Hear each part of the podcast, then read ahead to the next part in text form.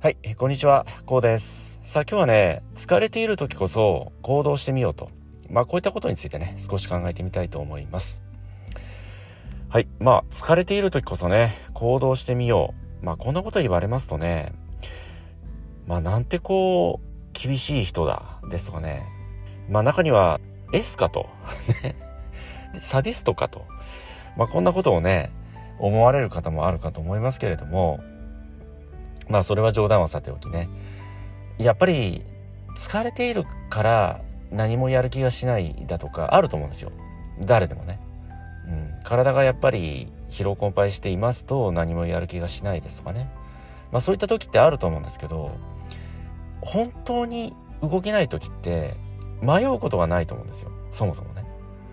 まあ例えば僕の場合で言いますと、ランニングを習慣としてやっているんですけど、疲れている時って行きたくないなって思うんですよね。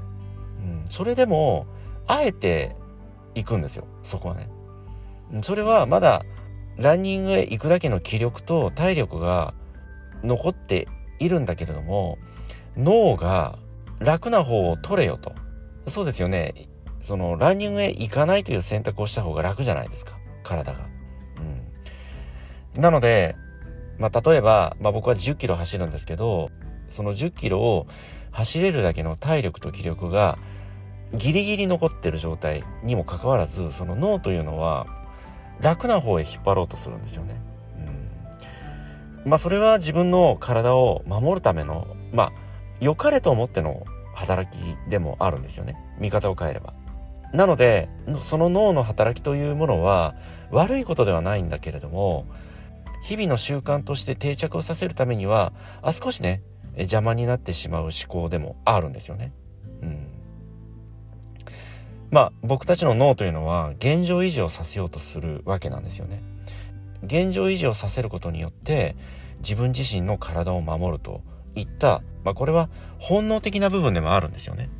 なので決して悪いことではないんですけれど、まあ別の言い方をしますと、行動をすることによって、また別の自分と言いますかね。今ある現状の自分以外の自分自身になってもらうことに対してね、危険を感じるわけなんですよ。でそれは今ある現状の自分自身以外の行動を選択されるということは人生が変わっていくということなんですよね。うん、なので脳にとってはそのような変化を嫌うわけなんですよ。ちょっと難しいかもしれませんけれどもね。まあもっと深掘って言いますと、健在意識と潜在意識といった世界の話にもなるんですけど、普段僕たちの意識を司っているのが健在意識。そして、えー、無意識の行動ですとかね、ご自身が無意識に行っている思考、考え方、行動といったものが、まあ、潜在意識が行っているわけなんですよね。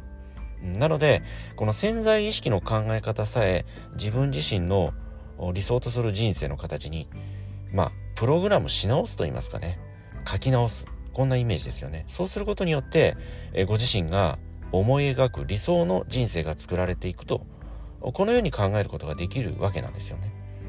うん、なので、まあ、少し話を戻しますとね、まあ、普段何かしらご自身が行っている趣味ですとか習慣、えこれを行うにあたってね、まあ、例えば一日仕事をして疲れた後だとか、またお仕事のないお休みの日、こういった日に、ちょっと今日は疲れてると。現在今体が疲れてるので、普段のね、習慣としてやりたいんだけれども、まあ、ちょっと休んでしまおうだとか、今日はやめておこう。こういった思考が、感情が出てくるのは、これは脳が行ってるんですよね。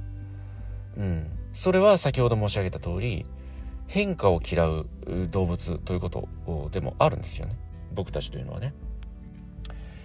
なので、先ほど申し上げた通り、まあ僕たち人間はもともと変化を嫌う動物でもあるということなのでね、え少しでも体に異常を感じたりですとか、まあ少しでもね、違和感。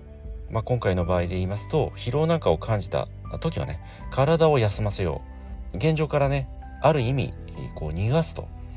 楽な方へね、えー、まあ導くといった行動をさせようとするんですよね。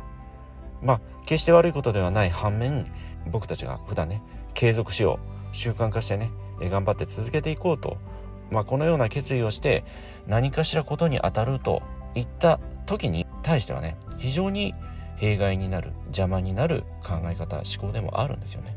うん。なので、そんな時は、あえてね、あえて行動してみる。頑張って一歩踏み出してみると、意外とね、できちゃったりするんですよね。うん、先ほどの、あのネガティブな感情は何だったんだろうぐらいのね、そのぐらいの結果を得られると思うんですよね。うん。まあ、そもそも、本当に疲労困憊して、もう心身ともに立ち上がれないぐらい疲れ切っている時って、まあそのような迷いがないと言いますかね。もうそのことに対して行おうかどうか考える余裕すらない。うん、迷いがないと言いますかね。選択の余地がないわけなんですよね、そこには。うん、なので、まだこう、迷えるうち、考えられるうちというのは、まだまだ気持ちに余裕があってね、体力にも精神的にも少なからずまだまだね、余裕がある状態と。まあ、こんなことも言えるわけなんですよね。うん、なので、まあ何かしらね、お仕事なんかで、え、今日は疲れていると。まあこういった時でも、あえてご自身がそのことに対して好きで取り組んでいることであるなら、ぜひね、そこは思い切って手を出してみる。一歩踏み出してみる。いつも通りスタートを切ってみると。まあこういったことをなされるとね、意外と、意外とね、できちゃったりしますのでね。えそしてその積み重ねが日々行動、思考となりましてね。えそしてひいては習慣化といったね、大変素晴らしい結果につながっていきますので、えぜひね、え疲れている時こそ行動をすると、こういった考え方、えぜひね、意識なさって日々行動にね、落とし込んでいただければ、こんなことをね、少し考えましたので、音声をね、本日は撮ってみました。疲れている時こそ、あえてね、あえて行動してみる。このような考え方、どのようにお考えになられますでしょうかはい、今日はね、この辺りで音声の方終わりにしたいと思います。この音声がどなたかの人生にとってね、何らかのプラスや、何らかの気づきになればね、大変僕も嬉しく思います。ではまた次回の音声でお会いいたしましょう。ありがとうございました。